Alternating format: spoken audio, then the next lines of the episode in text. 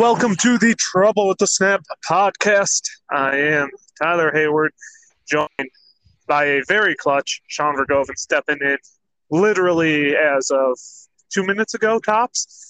so, yeah, something like that. Uh, Jeremy's still out dealing with his, you know, medical issues and the stuff that's coming from uh, his COVID experience. And so, continue to wish him well. Um, sucks he's missing this episode though, because we are going to break down a little bit of basketball. Before we do that, we're going to talk football, and before we do that, you can find us on Anchor, Apple Podcasts, or Spotify, and listen to our shows. Do the favorite thing, the like thing. Uh, follow us on Facebook, Trouble with the Snap Podcast. So before we dive into this weekend's big game that snuck up on us to a point where I didn't even know it was happening until like Monday. Um, we're going to talk a little bit about football. Uh, look, now one one thing that I think is just absolutely stupid, and it's in regard to this COVID season, that the players who, uh, you know what, we're going to give you an extra year if you were around when uh, the shutdown happened, and uh, you know seasons were limited or teams waved a white flag or whatever it may be. Uh, is now you have players who have played for four years coming out. I'm like, I'm declaring for the NFL draft. Really? Thanks. You know, I mean, that's not a shock. You should go Aidan Hutchinson. You are top five worthy pick. If you pick. And so, yeah, you should absolutely go. Thank you for declaring intentions to do so and not for the Heisman Trophy. Uh, a lot of that maybe as we've previously discussed on the show. That that said, yep. David Ojabo declared for the NFL draft.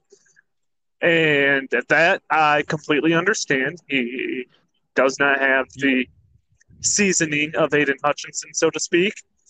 Um, but I'm I'm a little concerned about this, and it's not it's not just because of his play during the Georgia game. You know, it's more because of when he played during the Georgia game, which was predominantly on passing downs, and he didn't really uh, play much on uh, rushing downs. Yeah, he uh, Jabo is he is uh, like that Jadeveon Clowney type of player where he they're to put him in on true passing downs and be like, "Hey, you have one job, get to the quarterback." The problem is is I mean, we saw it with the Michigan Georgia game, right? Like Georgia was not afraid of Hutchinson. They ran right at him and made him look pedestrian. Like they he was he was not a Heisman runner up in that game. Like they ran right at him and said, "We're not even we're not even worried about you." He got four tackles and I think one tackle for a loss that game. I mean, he was getting bullied by a left tackle. That's really what it was. He was being bullied by the tackles. And so there you got a you got one of the best pass rushers in the in the Big 10 declaring for the draft playing purely as a pass rusher and I mean, this this reminds me of Shakur Brown last year. Like we both thought, hey, probably third, fourth round guy definitely has the talent, right? Mm-hmm. And declares declares for the draft. Round five hits, and we're like, oh, this is his round. And then and then we get to round six, and we're like, what? Round seven, we're like, how is nobody taking him? I could see absolutely see Ojabo going that same route. Now, what Ojabo has working for him is guys like Frank Clark, uh, Rashan Gary, all of these um, defensive linemen out of Michigan who are doing well in the NFL or at least contributing significantly in the NFL that some team will probably take a flyer on Ojabo probably in the third round, I would say. So, really? and I, I, yeah, I absolutely could see it. drafts have them in the top 20? I could not. Like, that's the thing is I can't see it. I can't.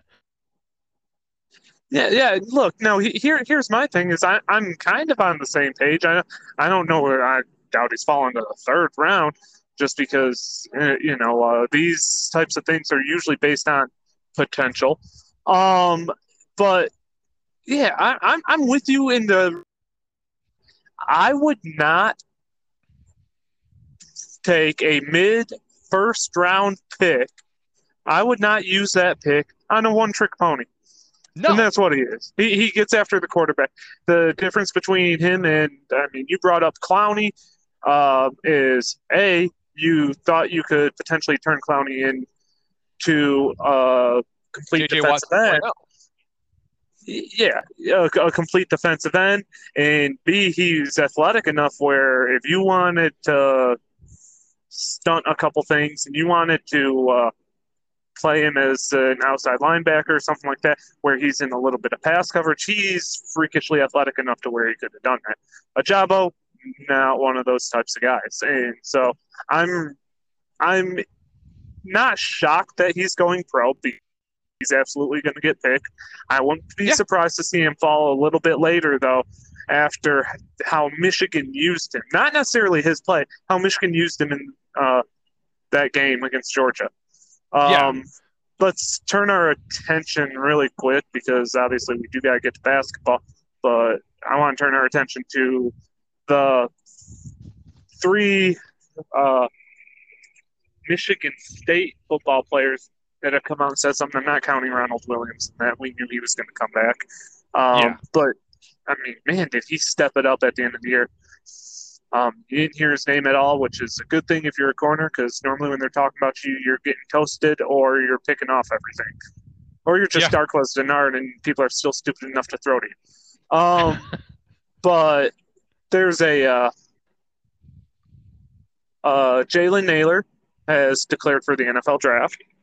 Yep, not surprising Uh, in my they- opinion. Not surprising. No, No. Well, so look at so out of the out of the three of them, right?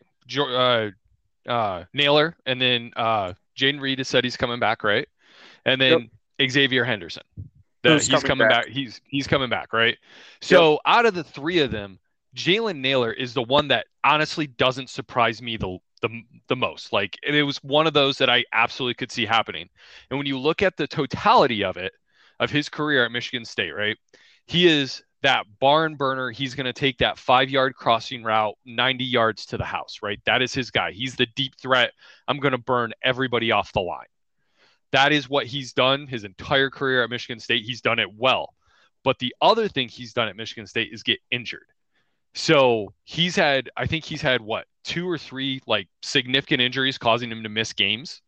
Yeah. Um, and when you look at it from this, from the, from his perspective, he's not increasing his draft stock at all. Like he is what he is. And coming back to Michigan State, risking injury and potentially cutting off that payday, even if it is an undrafted free agent, right? Even if it is just, hey, you're you're on a practice squad. I mean, practice squad players are still making like I think of what, like seventy or seventy or hundred thousand dollars a season. Like, well, That's no, not a it's, uh, it's more than that. is it? Um, yeah, I think I think it's quite a bit more than that. I thought practice I thought practice squad was like 100 150 maybe.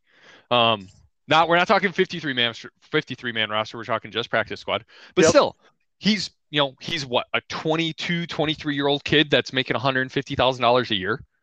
Like are you yeah, go. You're not going to increase your draft stock. Go show what you can do in the NFL. And if you get hurt, at least you got paid. Yeah. You look at Jane I. I saw I saw an I saw an analogy that I really liked, and it was the Cody White deal.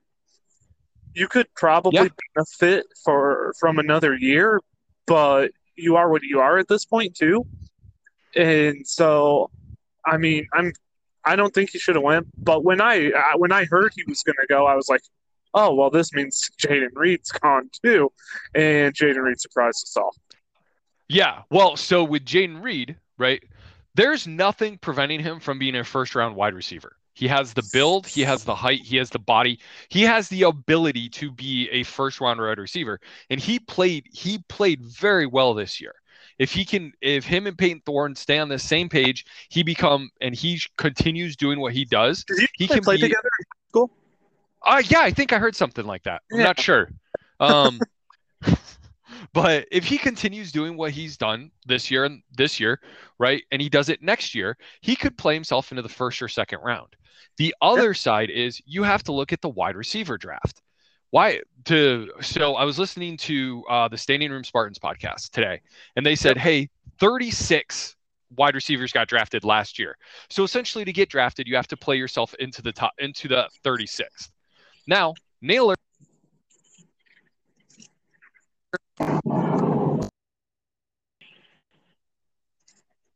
It appears that. Yeah. Okay, we got you. Yeah, this is a state championship high school, like I think it was like a hundred meter or five four hundred meter sprinter in high school. So he has the speed.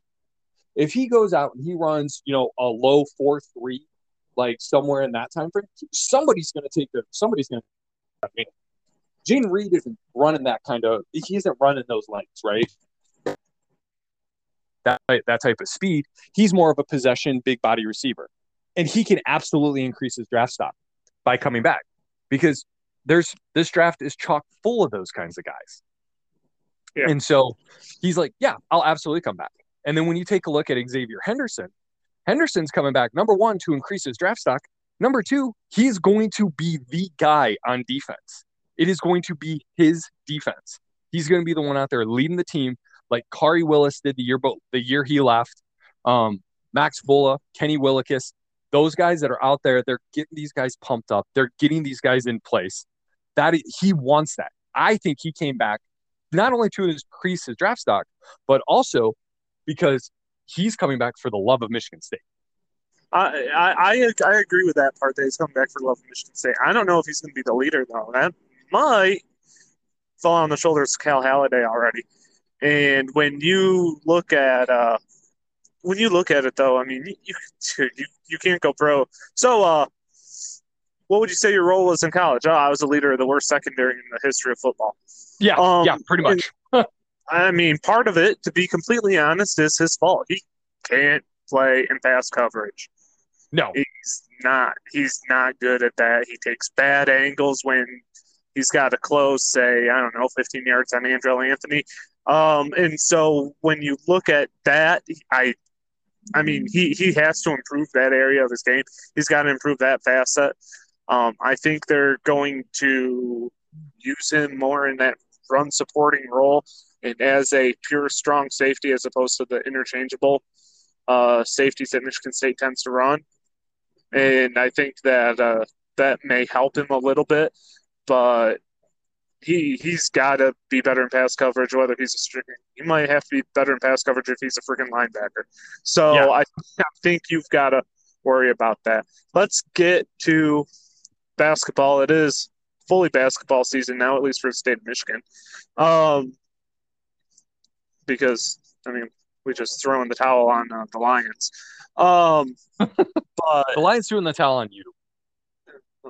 uh, yeah, about 30 years and one day ago. um, this is their last playoff win. But yeah, Only I'm uh, playoff win. Only playoff win. well since 1957. I mean, in 1957, playoffs. that that was a championship. That counts. Um.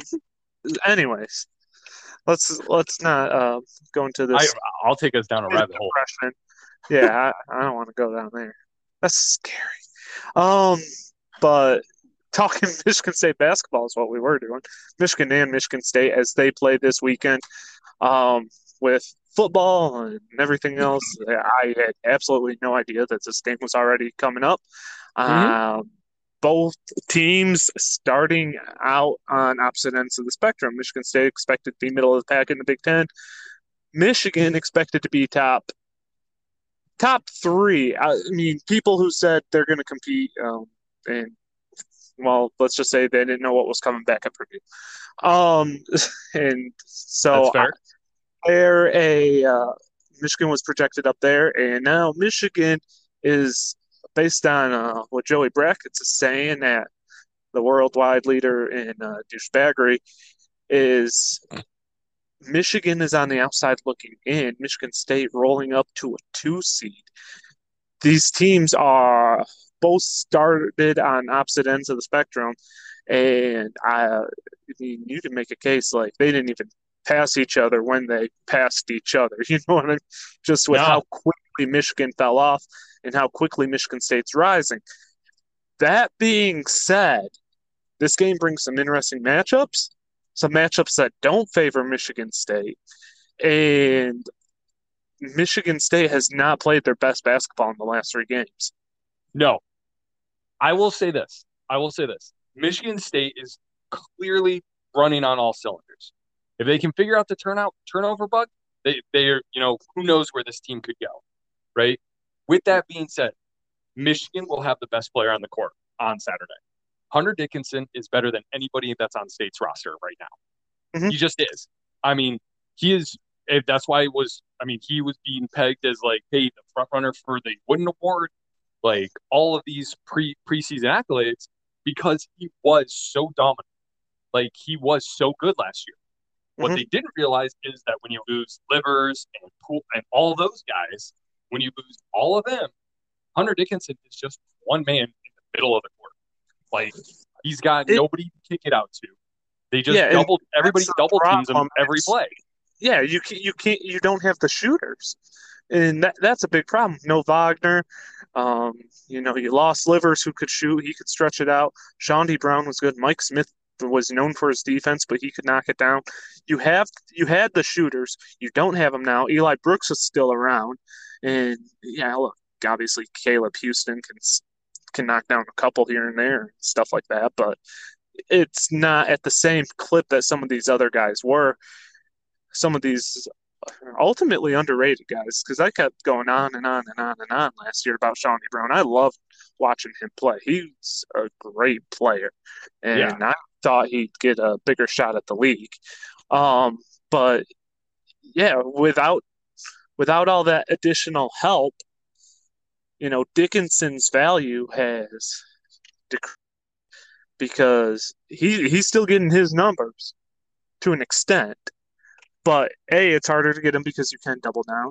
B, they're not quite the same because you don't have to worry about that outside threat. And it's, I mean, like I said, he's still getting his a little bit, but it's not to that level that we thought that he would be. We thought he would take a big step up with improving his uh, jumper, with his mobility, and that ultimately hasn't happened yet.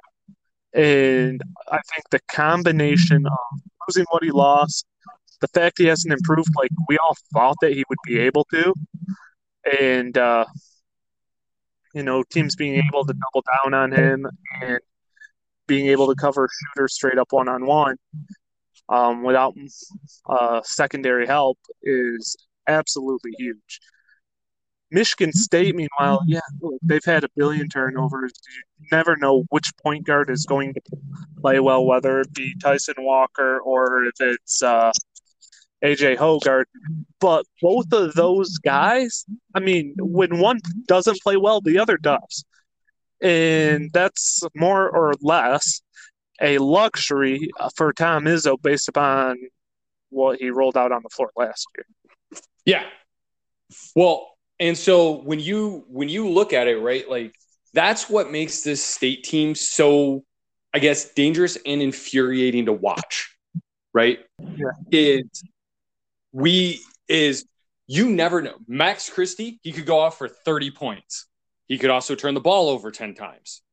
You have Tyson Walker, who's like, I'm going to lead the best, I'm going to be the best point guard in the Big Ten one game, and then I'm going to turn the ball over 17 times. Like, Yep. you know what this reminds me of? It reminds me of if you broke Cassius Winston into like three different players as a sophomore. That's what you. That's what you have. Like Yeah. you have players that are just phenomenal when they're on, and you're like, how are you a Division One athlete when they're off? And uh, was off yesterday, but you know, then you turn around, Walker's making the plays. Gabe Brown though is playing out of his mind. He's not putting up 20 points a game or anything dumb like that. He but he's playing well, and when he can, when his shots falling, he locks down on defense as well. Yesterday, four steals, two blocks against Nebraska. Just he, he's turning into a complete basketball player and what I kind of thought he'd be from his sophomore year on.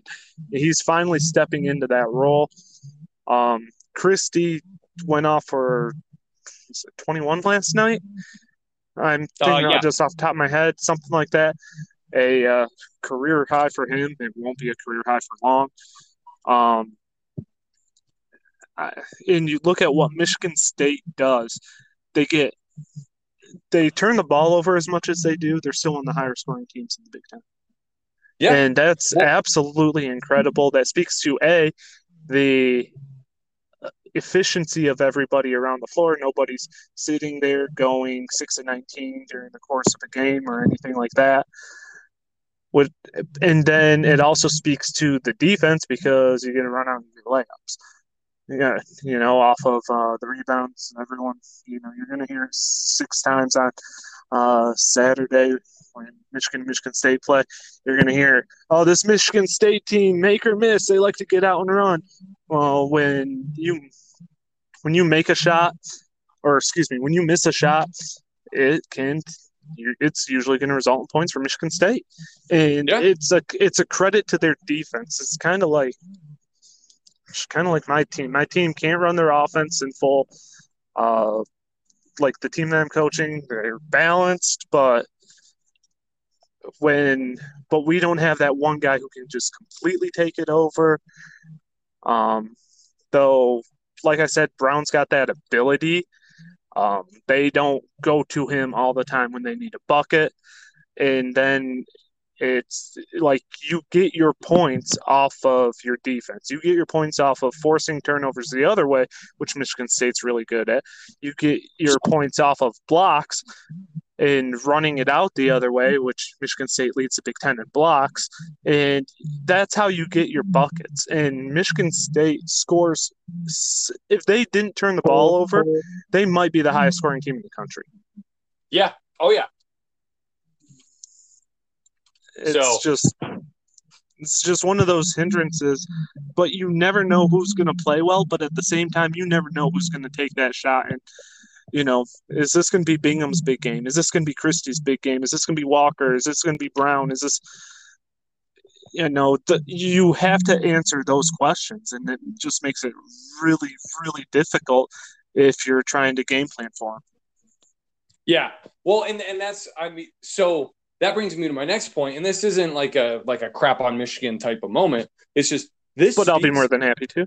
Yeah, this speaks to the difference between Juwan Howard and Tom Izzo. You look, Juwan Howard brought in like I think it was like the number one or two class in basketball last year, Number one, yeah. and they're they can't do anything. Like he hasn't developed them at all. There's no like, hey, we're and then you look at um you look at Izzo, right? Izzo brought in Max Christie, uh, Pierre Brooks, um, and I think there was one other one that came in. Jaden Akins. Yeah, Jaden Akins. Akins and Brooks were like, oh, these guys are going to dominate at the at the college level. You know, they're going to do great things next year. And I, I don't think Brooks has really even seen the court. And Akins is like out there for maybe three minutes a night.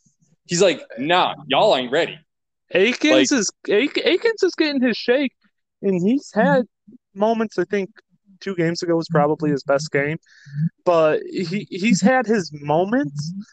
But yeah, you're right. Brooks hasn't seen the floor, and th- I mean, this is one of those things. This is one of the reasons why I I, I think I know where you were going. Is just you know you need a little mm-hmm. bit of experience. You need a little bit of that leadership, and this is what I liked about the Christie signing is you had his high school coach coming out and saying, "Hey, this could he might have the talent to be a two or three year player, but he might be at Michigan State for four. And those are the types of guys that Tom Izzo just absolutely loves. And Yeah. I, I, I mean, it it's obviously huge. You can't sit there and do that. Um, I did have a conversation with Jeremy about this. He goes, Juwan and Calipari are the same type of guy. He goes, they both are heavy recruiters. Fact, you know. Um, Yeah, they're they're great They're- recruiters. No denying Yep. that. He goes, but the difference is, is Howard makes John Calipari look like Krzyzewski with the X's and O's.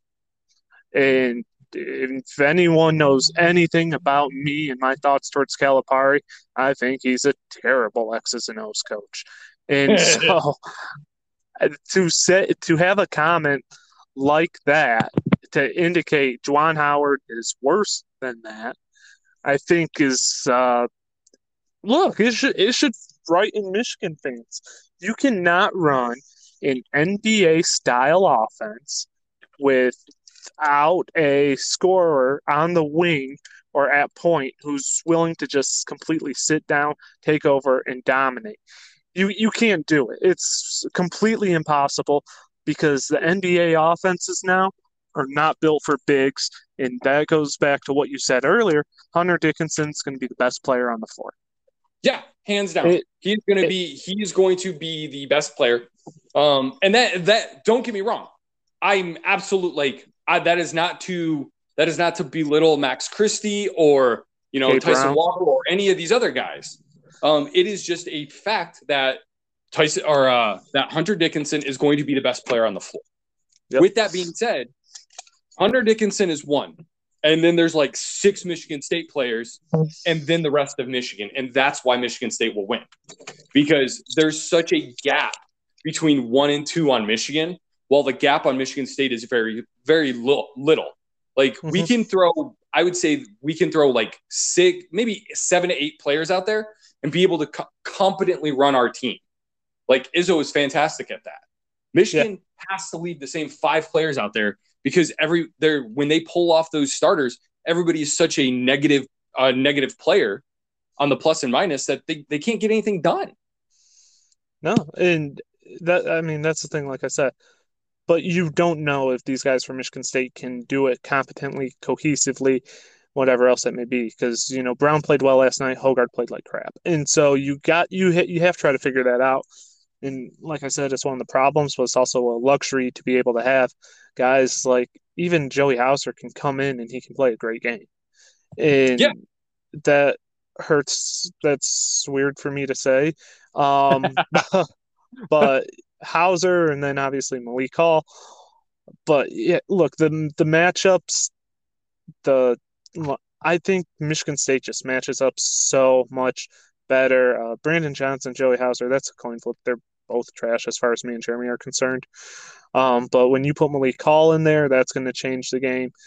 Um, Bingham and Dickinson, obviously, Dickin, even though Bingham's been fantastic, Dickinson's a better player there. And then you get down to Gabe Brown. And you get to Caleb Houstan, and it's like I'm going to take the senior role in that one. Uh, you get down to Christie and Brooks. Christie is one of the best on the ball defenders in the Big Ten already.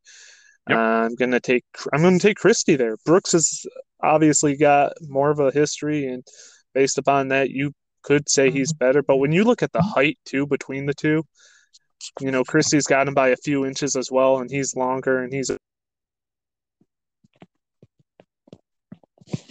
Yeah. Whoever point guard for MSU starts falling out, uh, they have an advantage over what Michigan has. And so th- this should be Michigan State's game. They don't have the ability to score points in bunches unless they're uh, getting stops on defense because, like I said, their half court offense guy who can completely take it over. But I think that uh, I think they can do just enough to get a win. It's probably going to be closer. It's a rivalry game. It's at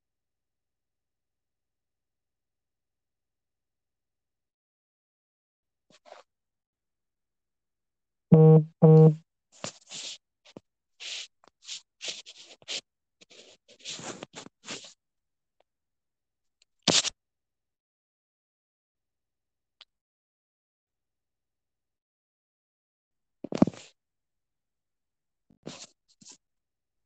Knocking down their shots. It's, I think it has a tendency, it could get away from.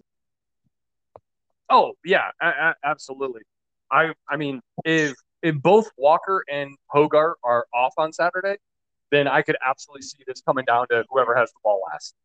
Like if they're neither of them are just finding their groove, it's yeah. completely possible because we we don't have a Cassius or even Aaron Henry.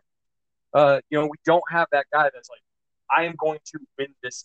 I refuse to lose this. Right? Yep. Like, just don't have the guys that go out and be like, I'm going to score 50 points if I have to here, not lose. Not saying that they don't, they don't have the drive or the talent. I'm saying it's not a package. You know, Yeah. so Yep. And uh, see how that goes. And hopefully, Jeremy will be back to break that down for us uh, with us. And hopefully, he's better uh, by.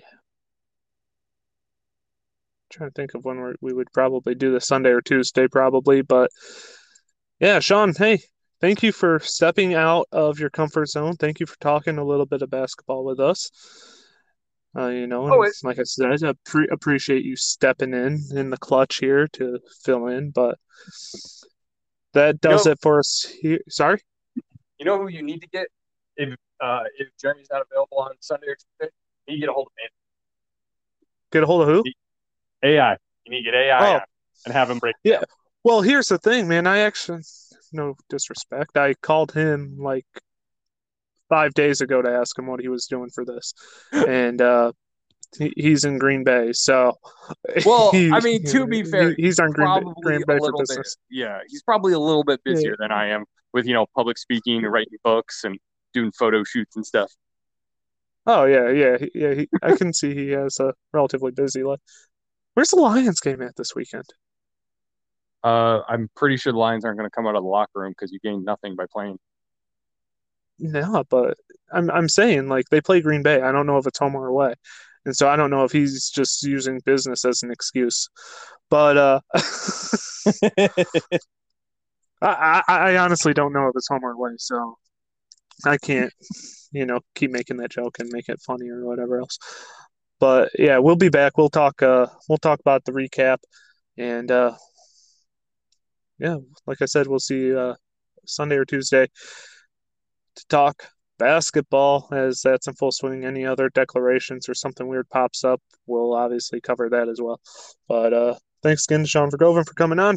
I'm Tyler Hayward. This is The Trouble with the Snap.